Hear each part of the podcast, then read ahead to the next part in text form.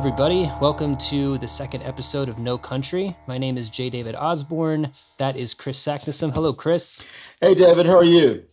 I'm doing great. Happy to be back for episode two.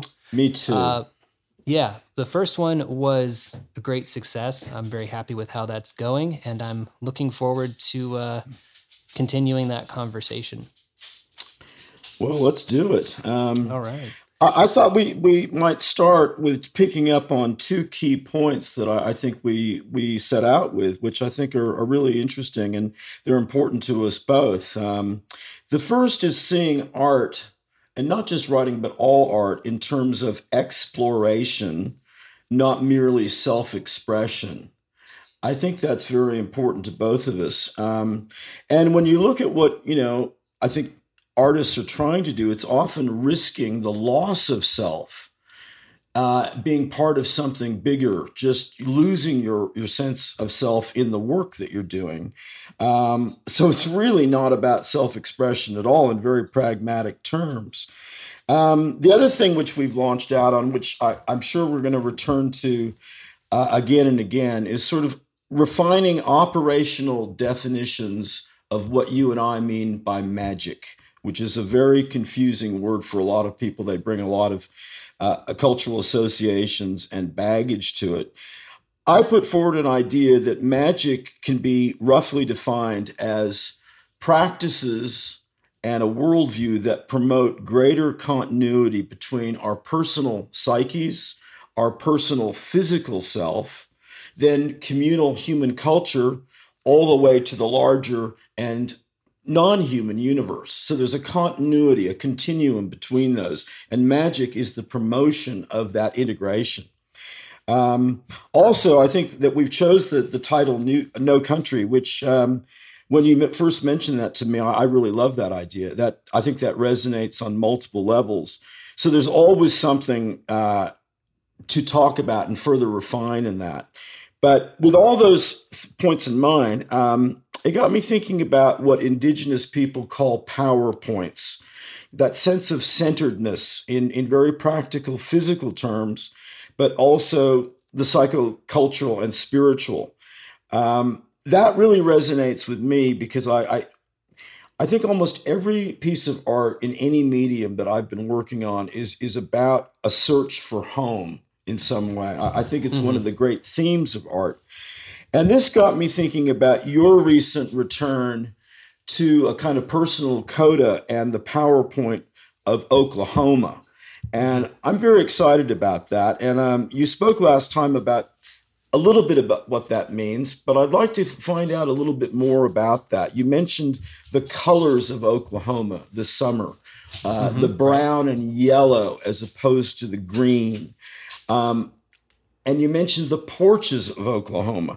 I, I, I'm fascinated by that because uh, two of my favorite writers, uh, which people will be familiar with, I think, at least by name, Walker Percy and Truman Capote, you know, they talk about literature, uh, at least as a starting point, of porch talk, you know, right, right, conversations right. of an intimate, Uh, sometimes casual, sometimes very serious nature, which then drift out into the world as either whispers or or tornadoes, to go back to another thing that interests us. So I thought I'd start off asking you a little bit more about the colors and the quality of light uh, that yes. you're finding coming home. I think light is really a powerful living thing. Um, can you tell us a little bit more about what that means to you? Yeah. So light is definitely an important and powerful thing. I saw a study recently that was framed as a warning to people, but the paper was stating that people become addicted to sun exposure and that being in the sun for a long period of time leads to a kind of intoxication. It's this very materialist sort of view of things in terms of, you know, psychosis and solutionism and making sure that we have everything fixed and, you know, you want to make sure you don't become addicted to it. And my thoughts when reading that paper were, well, we're supposed to be addicted to the sun. Um, it's the bringer of all life on Earth. So it makes sense that you'd have a sort of connection to it when it's coming down on you. So in Oklahoma, the quality of light, when you at first put this to me, I gave it a lot of thought, and it reminded me of when I was in high school with my friend Eric, and we were uh, sort of walking around our neighborhood, very similarly actually to how I do it now.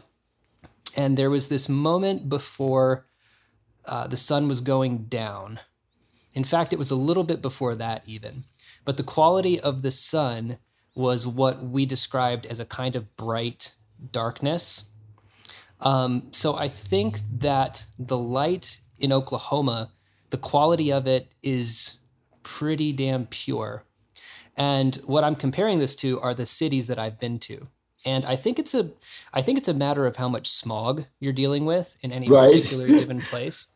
Um, so when you go to L A, L A, the smog in L A is a hyperstitional fourth dimensional entity, right? Like this, the smog is its own creature, its own god in the way that a tornado is. Um, Oklahoma does not have that smog. It has great big open skies, and it has the quality of light is such that trees feel more high definition than they typically do. And um, there's a kind of um, the the brightness and the darkness. I think like the way that that works together is that it's the darkness is very prominent because of the light. Now, that might not make a whole bunch of sense. Um, oh, it does to me. But basically, it feels like you're looking at... The, so Anne Lamott has a book called Bird by Bird. Yes, I know, know that well. Yeah, it's well, it's a fantastic book. So every time I get writing again, I like to read Bird by Bird because it's it's just sort of how I kick up the gears. And she describes looking at uh, the world when you're writing through a one-inch picture frame. So she keeps a one-inch picture frame on her desk. And I love that for writing, but my lived experience of Oklahoma is that you're looking at a movie theater screen. There's no, there's no one-inch picture frame about it.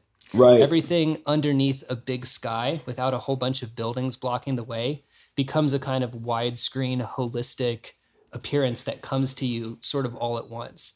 If you're walking down an avenue in New York, there's tons of stuff going on. Your attention is pulled this way and that. Uh, Oklahoma is much more focused on these sort of holistic, the people who live in it, the houses, the trees, the grass, all of it kind of comes together in a picture in your mind. Would you go so far as to say that that also makes you feel more psychologically embedded and a part of of the physical landscape? I think so. So I was thinking about this earlier about why I feel so at home in Oklahoma. And I think the first answer, which is very unsatisfying that most people would give, is that it's where I sort of grew up. So of course it's where I feel the most secure, but people move away from home all the time. And I'm one of them. Yeah, right, absolutely. And, and feel at home in different places. So what exactly is it about that? So I would reverse it in a sense. And I think that Oklahoma feels at home when I'm in it, right? The the entity that is Oklahoma feels a little bit closer to being complete when I'm there. And my sensation of feeling home is feeling as though I'm fulfilling a role. I'm actually in a place where I'm supposed to be um, in such a way that I'm completing a puzzle or a picture. And so I think that that idea of service, of being in service to the land that you're around, and an integral part of it is what directly leads to a feeling of being at home. Because I can relate this back to being in Portland, which is a beautiful city. It's home to a lot of people, but I never found any sense of purpose. I felt like Portland didn't need me. In fact, when I was talking to my wife about it, I would often describe Portland as feeling very indifferent towards me. And similarly in El Paso, but not as much, I feel like El Paso got something out of my being there. And so I began to feel more at home, of course, until COVID hit and I lost my job. And when I lost that job, I lost the role that I was playing in that ecosystem. Right. And so now when I come back here, still don't have a job, but I'm able to translate what I see here more clearly into words. I'm in a more sort of animist relationality to this sense of place, perhaps because it's where I grew up, or perhaps because this is just the place that I'm supposed to be so that Oklahoma can look at itself. Okay, listen, can we extrapolate from that a, a new uh, or more refined definition of home, that it, it's not literally where one begins, it's not the uh, the spawning ground that we return to, it, it's a place which is physically located because we're bodies, but psychically accessible to us, where we feel that that we fit in, that we have a contribution to make, um, and that we're we're a living part of the environment, as opposed to uh, a term that you use, you know, in terms of being a tourist. We're not tourists there. We're mm-hmm. we're actually participants in in the landscape and in the mindscape. W- would you agree with that? A hundred percent. So when you think about all the things that home implies, whether that's family, friends, the feeling you get when you pull your car into your garage and walk up your porch and uh, come inside to all the familiar sights and smells and your dog. So uh, the sense of being at home is the sense of constantly being in a sen- in a state of becoming, where that is the feeling that's being manifest. If you are a tourist in a place, um, you're basic, you you're absorbing everything around you. So in a sense, you're kind of taking is the wrong word. I don't want to use too many of these sort of Western ideas, right? But you're more, you are experiencing without it reciprocating. So you're not, uh, the way that I would like to to go is, so think of New York City, right? Think of the role that Italian Americans have in creating New York City as as as a as their home. So when you have an Italian American community in Uh, I don't know, let's say Gravesend or something like that. Is that Italian? I don't know if that space is Italian or not. Anyway. Well, many um, parts of Brooklyn, we could say, okay? Many, many parts par- of Brooklyn, yeah. So when you think about New York, you think of Italian Americans. Even the New York accent is very uh, inextricably linked to these kind of characters. And you think about the pizza and the fact that pizza places become almost community centers where people meet up and tell each other hello and interact within their place.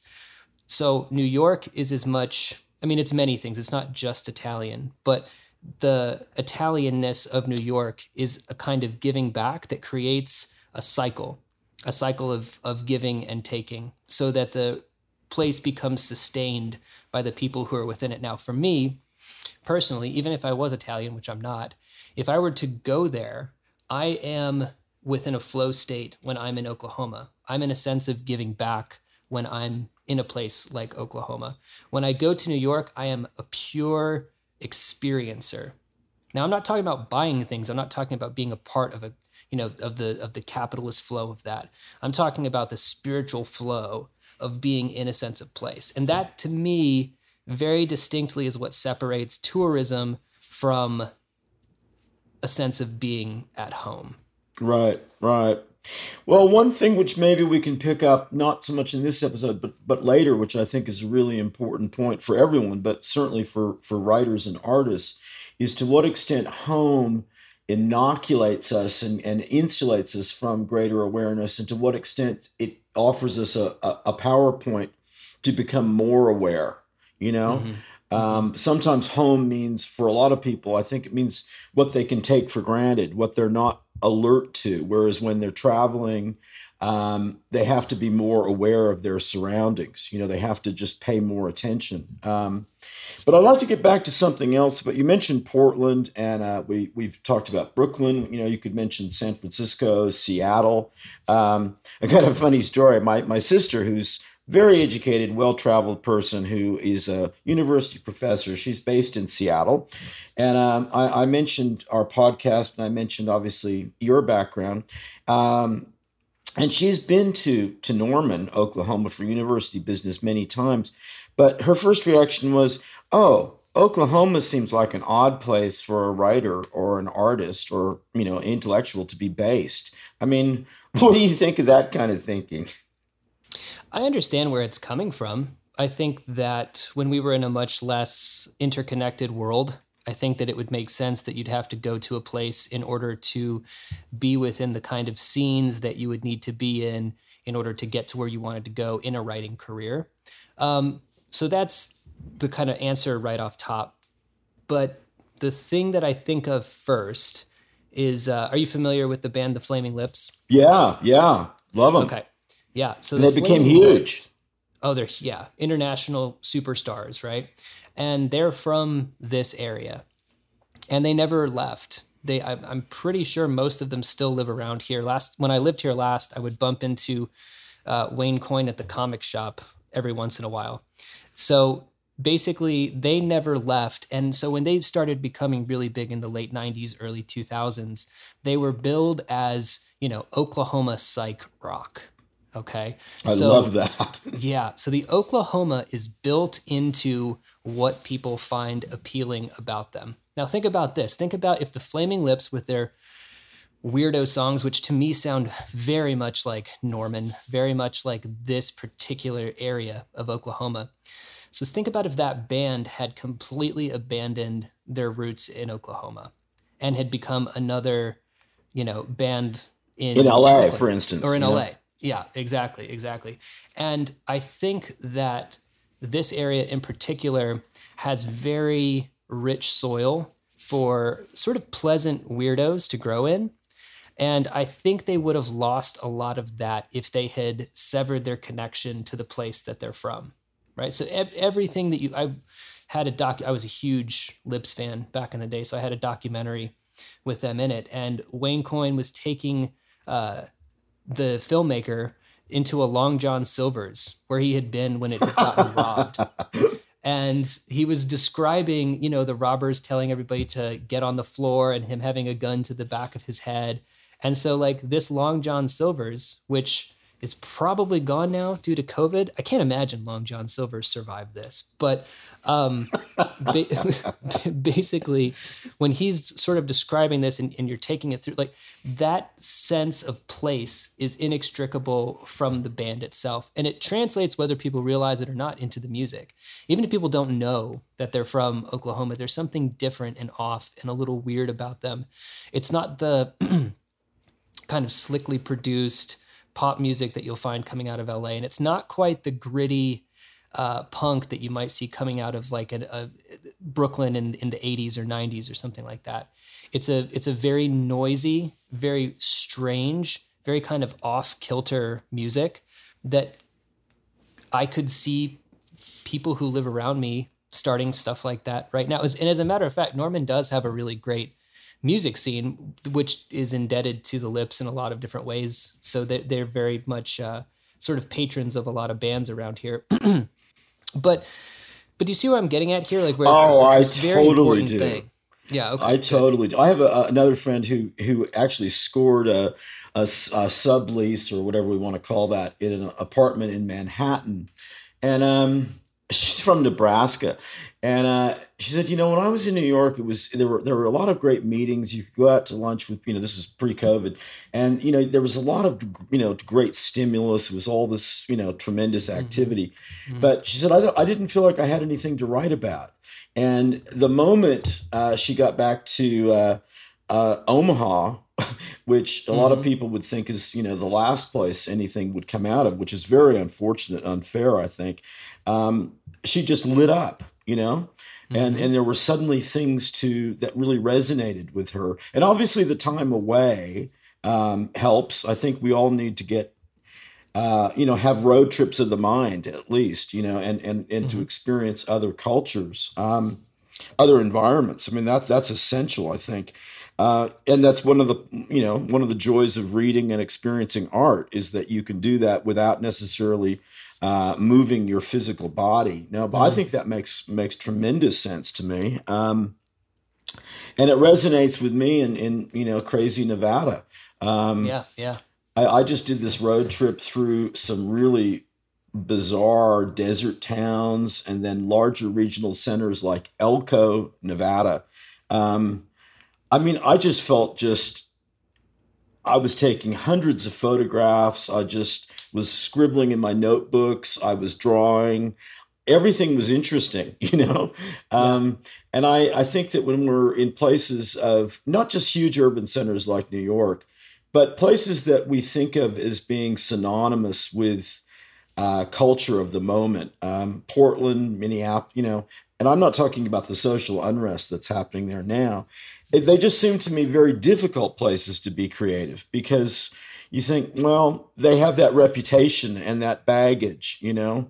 Mm-hmm, um, mm-hmm, mm-hmm. And I remember that from growing up in the San Francisco Bay Area, that there was a sense that, well, the wave had passed, you know? Um, right. The, the cultural momentum had shifted to somewhere else. And a lot of people who have a lot of talent didn't feel like they could make the contribution and be part of the environment in that magical sense that that was possible at one point, you know? Uh, magic moves around. Would you agree with it that? It does, one hundred percent. And if you think about a place like New York, which became a tourist hotspot with the gentrification of the two thousand tens, I think that too much tourism without enough people at home begins to act parasitically on the place. So I think the kind of Disneyfication of places like that uh, slowly begin to kill the soul of the city. And so if you think about these, pla- you know, you brought up uh, Minneapolis and, you know, twenty years ago, you know, they had Rhymesayers Records, people like Atmosphere and Brother Ali. It's a very distinct kind of hip hop music that came out of that scene, a, a place that's very, very fucking cold. Right. Right. Um, and I think that, you know, now because of what's going on in terms of social unrest, I think that the, I do think that magic migrates.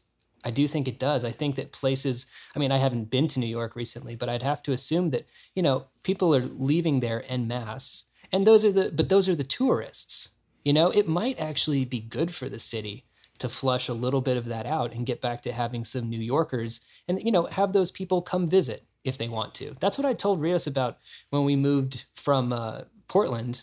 It's like, you know, we can always go visit this place. And for a week, it's a beautiful place to visit. So many hikes and great places to, to eat. And, and when you're a visitor, sorry, my dog is making some noise here.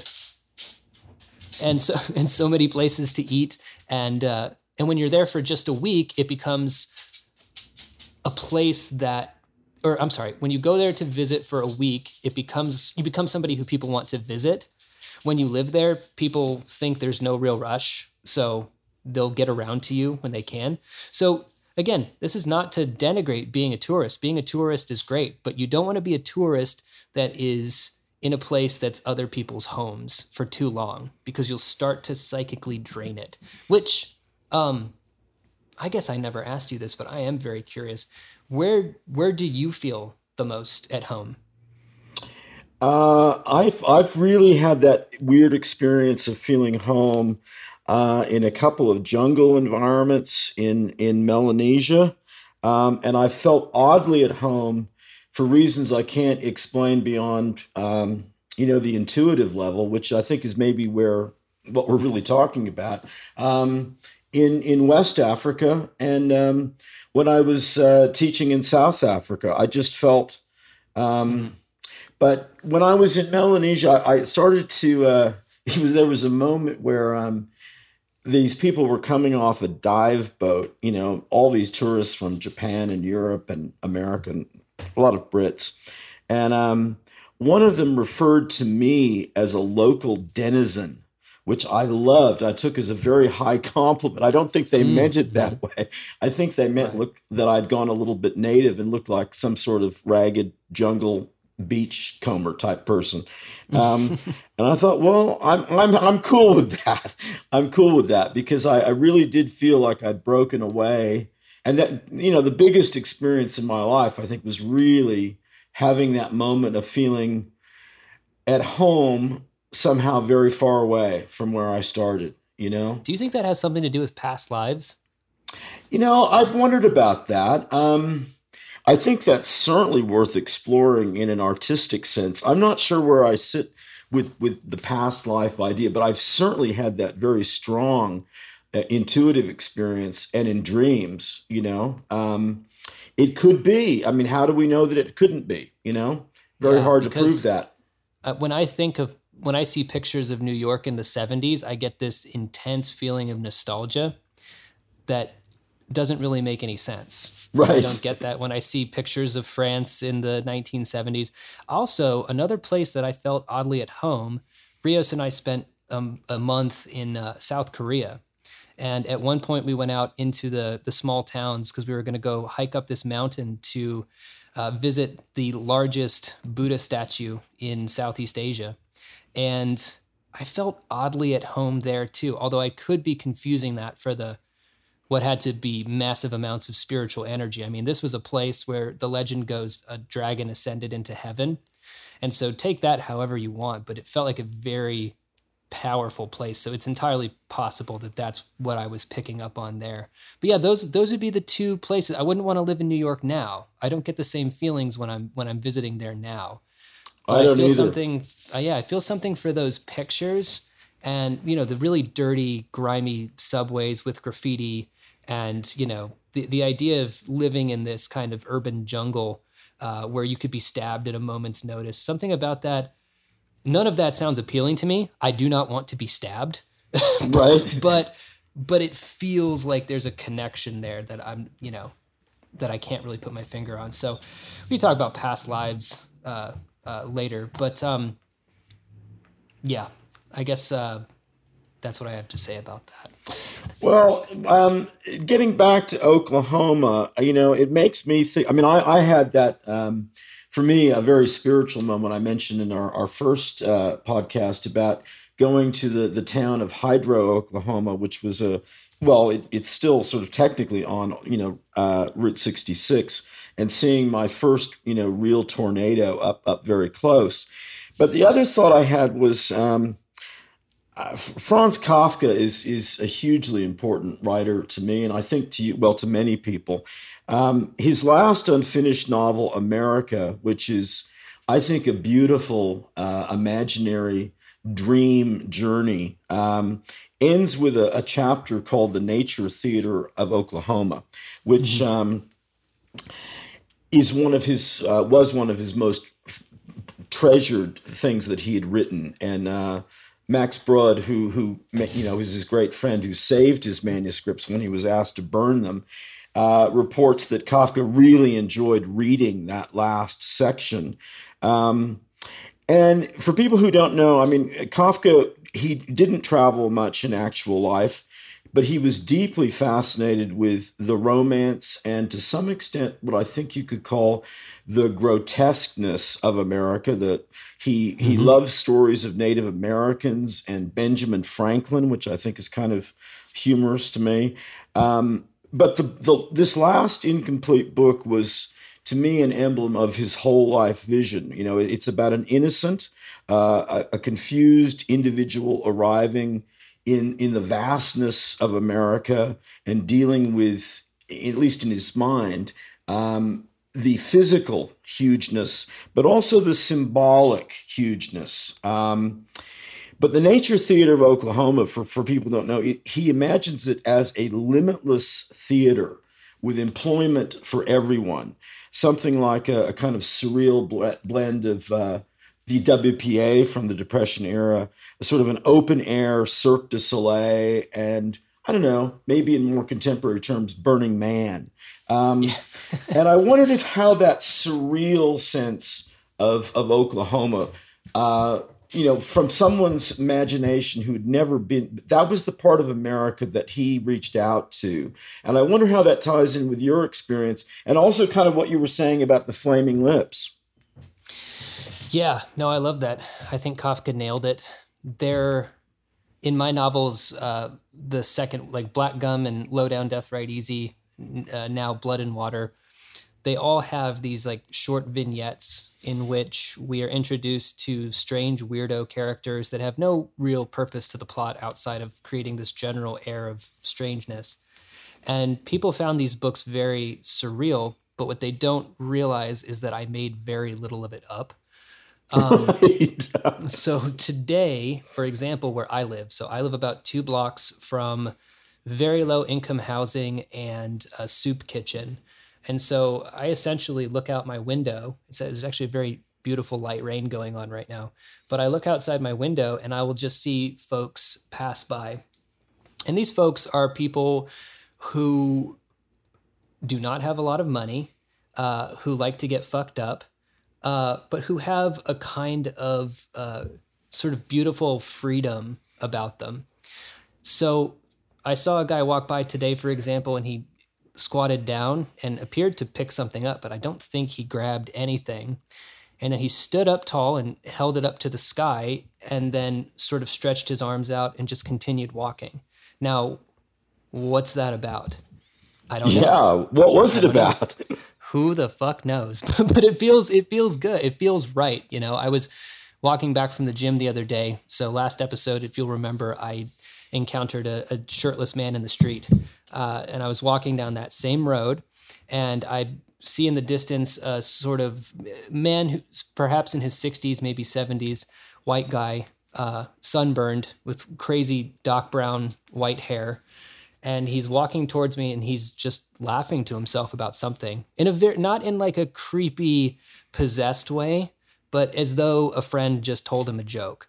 And then he sees me walking towards him, and he immediately, you know, straightens up, zips his lips, and and walks past me without giggling anymore. And the giggling resumes after he passes me. So this guy knows that not everybody can hear the voices. He's very well aware of what's going on. Right. But he seemed to be enjoying it. And this is something that I've had a difficult time articulating, but my time in Portland was spent around a lot of homeless people. So you would think that there's this there's this uh, there's this link between being surrounded by homeless people and and surrealness, right? So Portland is the notorious home of the bizarros, and they get all that kind of stuff out of that. But when I was in Portland, the homeless people that I encountered were usually growling and barking. It's sort of like they were halfway through transforming into a werewolf or something like that. Like very kind of unpleasant, nasty spitting and screaming and, and things of that nature. Here, to bring it back to Kafka, right? There seems to be a much more kind of circus atmosphere. There's an old man who drives by on a little golf cart, and the golf cart is completely decked out in tchotchkes of all different types of things. He's glued all these different refrigerator magnets to it, and crepe paper streamers are flying behind it, and he's got little signs attached. It's this, it's this very strange, almost like a snake oil salesman moving caravan that he just sort of, I think he just drives it to go get beer and then goes home. I can see um, it in my mind. But there's a kind of manifestation of this type of poverty is the wrong word. It's, it's, it's closer. There, there can be a freedom in not having a ton of money. If your goals in life are small, uh, the way that I think a lot of these people's are, Uh, if your goal is to wake up, hang out with your friends, get messed up, and just be, let your freak flag fr- fly. That's a hard thing to say. uh, For a good reason, I think. I think so too. I think that Oklahoma is a it is a very generative circus-like atmosphere. There's there's kind of a so it goes mentality to the whole thing. And when you have that, when you're in a sense of place and you're with this very strange spirit of land that kind of possesses everybody who enters into it, I think it's just this never-ending font of creativity.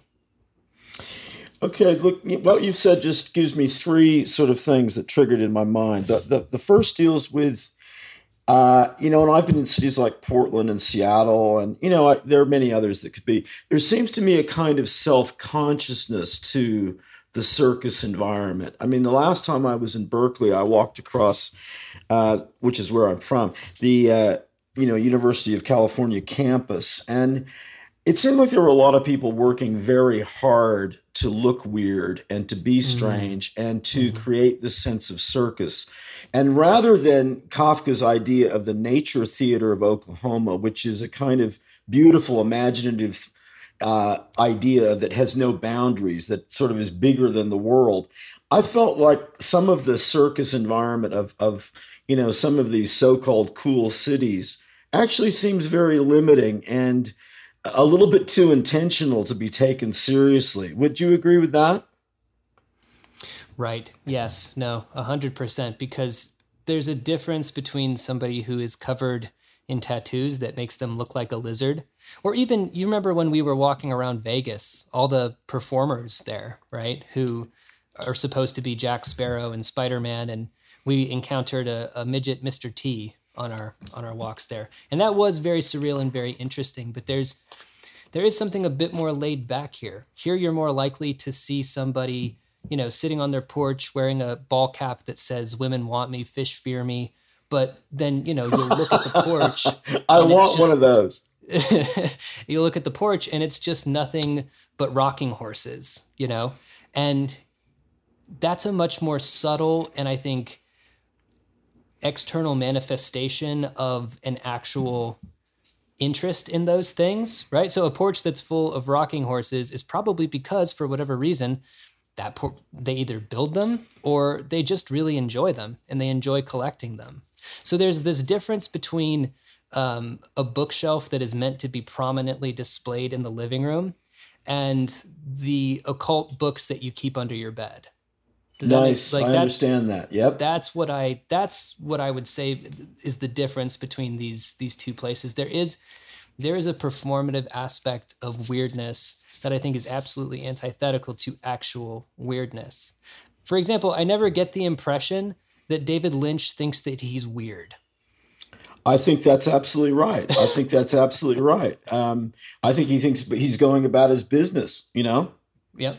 Yeah, I think because you'll see it in his everyday life. I mean, the man's been doing the weather reports on Twitter uh, for the past few years, and he'll just be, he'll say things like, it's going to be a beautiful day. He's just doing the weather reports. And I get the impression that he does that because he likes doing that. You know, he likes smoking cigarettes and drinking coffee and painting. And there is this kind of, um, there's a great quote from Lynch where he says, "Every time I do an interview after I have a new film come out, people want me to talk about the movie." And then he starts to laugh and he says, "But the, the movie is the talking." Right, right. And, uh, and I think that when you encounter uh, a performative strangeness, those are meant as conversation starters, if even if the conversation is only in your own head. Um, but I think that the people of Oklahoma, by their sort of presence and actions, that is the talking. If the, if that works, I think it works. Yeah. Now, listen, I want to get back to a point you mentioned about uh, the you know tattoos, which are you know a big thing in American culture, a big thing in hipster culture. What remains? Uh, it's certainly one of the things you think about in places like Portland, for instance, and that makes me think of um, the Sepik River in Papua New Guinea, which is one of the great rivers of the world. Um, It's the longest river uh, in uh, on the island of New Guinea, um, and it's an amazing thing from the air. It plumes out silt sixty miles into the Bismarck mm. Sea, um, and the people who live alongside it um, are heavily committed and identify with crocodiles. Um, mm. And their ritual initiation for young men is not just to be tattooed, it's to be, you know, scarified, you know, uh, to look like crocodiles. Um, and it's very intense. It's very painful. Um, it's very beautiful as a physical art form. Um, but it's a long way from any tattoo process because um, they're not doing it to look different and individual. They're looking at it as a, a means of communing with their totemic spirit animal. Um, and crocodiles are really serious business there. Um, I've seen them. They're, they, you know, they can run fifteen feet. Um, Just enormous creatures. Yeah. And I wonder what you think about that. Because what we're looking at with people like that, they're not tattooing in this, if you want to call it that. It's a little bit deeper than that. It's certainly deeper than skin deep. Um, and it's a permanent uh, ritual Uh, tribalization scar that identifies these people forever um, and centers them magically in their world. Is the difference between that and going to, say, a Portland or Austin tattoo parlor, not just the pain of it, but the kind of the cultural commitment to it? Well, it goes back to exploring versus expressing, doesn't it? So I think that this is a great way to bring it back to that point we made in the first episode about tattoos being in a in a way an art that can be exploratory or it can be expressive. So right. I have tattoos. I have tattoos, and you know, I have the swallow from Swallowdown Press, and I have the Broken River symbol, and I have a tattoo from one of my favorite uh, comic books. Um, I promise I am an adult. But it was a very good comic book. Um, but those are all expressive. Those are things that I got at the time that were meant to sort of express who I was. Now, there are two other tattoos that I had uh, done by my friend Eric, because he got a tattoo gun. And when your buddy gets a tattoo gun, you drink a bunch of whiskey and have him tattoo sort of whatever. And I think that those are a bit more exploratory. When people ask me to explain the the skull smoking a blunt on my arm, or the the dollar sign with snakes around it on my leg, I have to admit that I don't really know what I was trying to express at that time. That's an interesting point about, that's a very interesting point, I think, for all writers to think about, is sometimes what you don't understand is what has the most meaning longer term. Right. Exactly. Uh, I, I think that's a really, uh, really interesting point. Um, one other thing that you mentioned, which ties back to the physical sensory experience of home and uh, your home of Oklahoma, you mentioned that it's there's a light rain happening now, which, uh, you know, I instantly could smell that. Uh, mm-hmm. And, and I, I've only been in Oklahoma a few times, and I'm obviously kind of imagining that in some way as Kafka was. Um, but then I thought of the phrase Oklahoma rain. And to me, that just has more resonance, uh, just as just as language, than, say, Kansas rain, you know? Mm-hmm. And that's kind of an arbitrary thing. But I wonder if, to what extent, our sense of home also, and not just because we're writers, uh, but but that certainly is accentuated, if that links back to places where the language, the sound of things uh, resonates with us. What do you think about that? Oh, that's great. No, I love that. Yeah. I mean, and as writers, this would be the sort of direction that we would go in.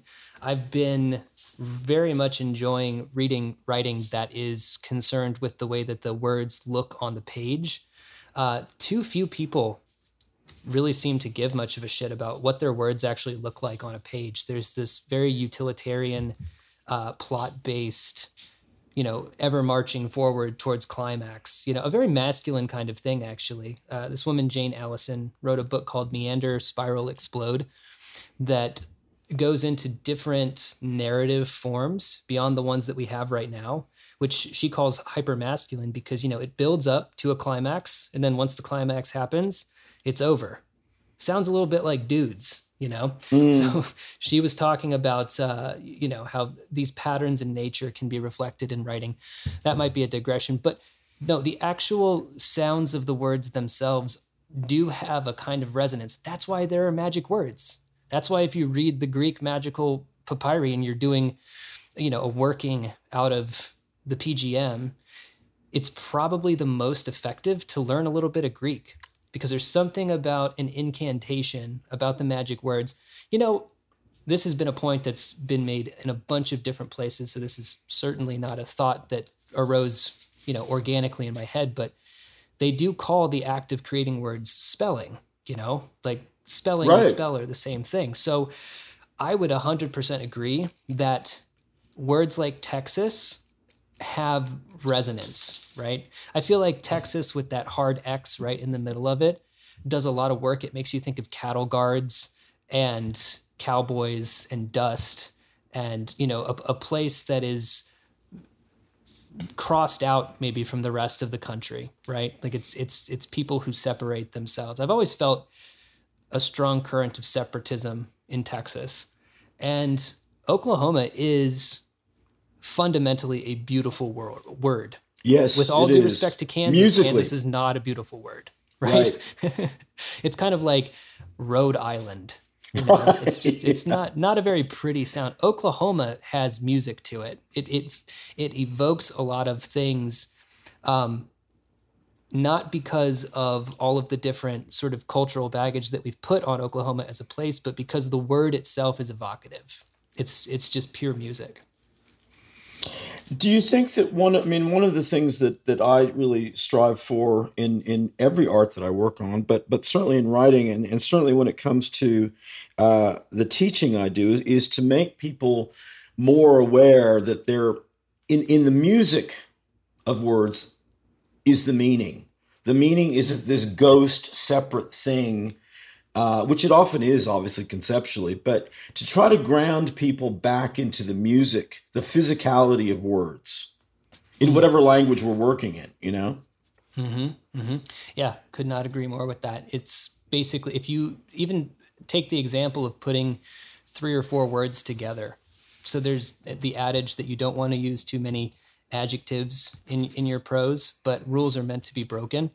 Um, I think there's a lot of power in writing if you're trying to describe something and without any punctuation at all, you place three or four words together that don't have to work grammatically, but that are just meant to uh, sort of create, those four words create their own new word that you begin to understand. Like the Germans do this all the time. They put two words together and it's a brand new word. Um, we don't do that as much in English, but I think in prose it can be very effective because you're, you're, it's, it's, it's like a difference between writing horizontally and writing vertically and creating these little sinkholes of meaning that people are instantly recognizing by its cadence and proximity to each other. Um, that is, that's when writing becomes artful and interesting and confounding rather than a means to convey a series of events. Right. Well, you know, I think that's one of the great uh, reasons that, that writers in English should really reach out to uh, other languages to, even if they are um, tourists, so to speak, to get back to that word, in other languages, they, they gain some other perspectives. I think that was one of the key things about, for me, about, you know, living overseas was just becoming more attentive to uh, the sound of words, even if I didn't understand them, you know? Mm, mm-hmm, mm-hmm. And that's an inroad to the, the cultural mindscape behind the languages. Oh, yeah. No, learning a new language, it gives you a much broader impression of the world. What you're saying is so fascinating to me because now I'm thinking about my own writing and thinking about this idea of, you know, very carefully, if you're looking for a word, yeah, going to different languages. And I wonder if that might be construed as cultural appropriation or not, but to just sort of find these words and place them in for their not literal meaning, but for their musical quality, you know, and and maybe even at times spelling them phonetically. If if the way that the sometimes the way that a word looks can be beautiful and you don't want to do that. But if you're looking for how it sounds in a person's head, this is a very interesting and I think completely untapped direction for writing to go in, you know, becoming a, a true sort of, you know, citizen of the world, you know, like languages are there to be utilized and to create a new thing. This is a very kind of fascinating and spontaneous thing that we've come upon here. Well, you know, it, it one of the reasons that I love uh, the Melanesian languages, which are all sort of derived from from Tok Pisin, which is um, it's spelled T O K P I S I N. Uh, but one, I mean, I just I always find interesting words. Uh, you know, for instance, the word "wrong" in English. You know what their their version of that is? What? Cranky, as in K R I N K I. And I love yeah. that, you know, it's right. just so, it's kind of intuitive, you know, it's a little bit mm-hmm. childlike, but, but I think in a good way, you know? Mm-hmm. Mm-hmm. There was a video that I saw online of a woman from Haiti and a woman from Jamaica, and they were going back and forth and saying what the different words were for different things. Uh, and it's fascinating. I wish I could think of a exact example of one of the things that they talked about, but it's just like the way that you, like sometimes it just makes more sense. Like they've done things with language that we've been kind of conservative about here in America. You know, we're, we're not, we're not quick to adapt new slang words. And if we do, there's always this smug sense of irony that I can't stand of, of like, you know, uh, we'll start using words like fam instead of family. you know? Yeah, right. And and it just feels smug and weird and natural when Black people use it, but then strange when it's when it's appropriated. So there's that word again. Um, but like an honest fascination with language and an honest exploration of it. And, oh, you know what? This reminds me of um, this reminds me of something Connor Habib said recently, because his big thing is to break out of these mimetic patterns that we're in because of the internet. Like he, and I share this sentiment with him one hundred percent, hates it when people use phrases that they've heard over and over again on Twitter, right? For example, like you hate to see it, you know, and people just repeat this, you hate to see it, you hate to see it. So he suggested, at the risk of looking like a real weirdo, uh, for example, walking out of a film and saying something to the effect of like, that film was like breathing sulfur, right? Like nice. trying trying to speak metaphorically and artistically, um, instead of trying to put it in this sort of very rigid language that we have. So th- that's kind of what this reminds me of, you know, going searching for the for the words that are closer metaphorically to what you actually feel. Well, maybe one way to sort of uh, kind of round things up is that when we look at places that that have that sense of magical home, I wonder if that's because they allow us to more personally experience it, but to also connect with it. Um, and I was thinking of, you know, the, the, something that I think everyone notices at some point, but writers particularly, is that oftentimes when we misunderstand something, it's so much more interesting than what the literal meaning was. I was thinking of this little boy, a friend of mine's son, um, and he listens very closely to his parents. And um, the dad had said, you know, when I'm in my workshop, I'm I'm in my element. Mm-hmm. And the little boy, who's about five, said, uh, when I'm in the backyard, I'm in my elephant. Mm. You know, and I just thought, mm-hmm. I want to be in my elephant more than, yeah. you know, I mean, that's that's great. That's where... Um, and Walker Percy, who I mentioned earlier, has a beautiful essay, which uh, is in a book called Message in the Bottle, called mm-hmm. Metaphor is Mistake, you mm-hmm. know, of how a lot of, of, of poetry uh, and the magic and the music of words comes from, from mishearing things. Um, mm-hmm. Mm-hmm. And don't, I mean, I always find that, that when I misunderstand something, it's so much more interesting than what the literal meaning was often, you know? Um, one hundred percent. That is that is a great note, I think, to end this particular ep- episode on. I like this journey that we're taking together and where it's going.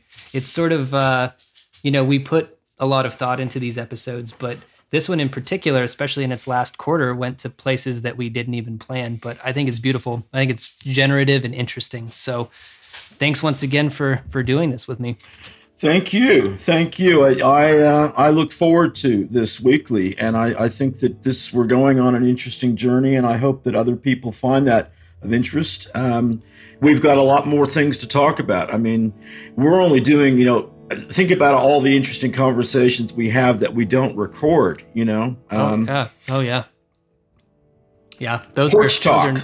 Those are, yeah. Th- those are, those are more, those are definite porch talk for sure, but it's, uh, it's part of this too. It'll all find its way in uh, at a certain point. So thanks everybody for listening. Thanks again, Chris. And uh, tune in next week where we're going to just pick this ball up and keep running with it. Absolutely. Absolutely.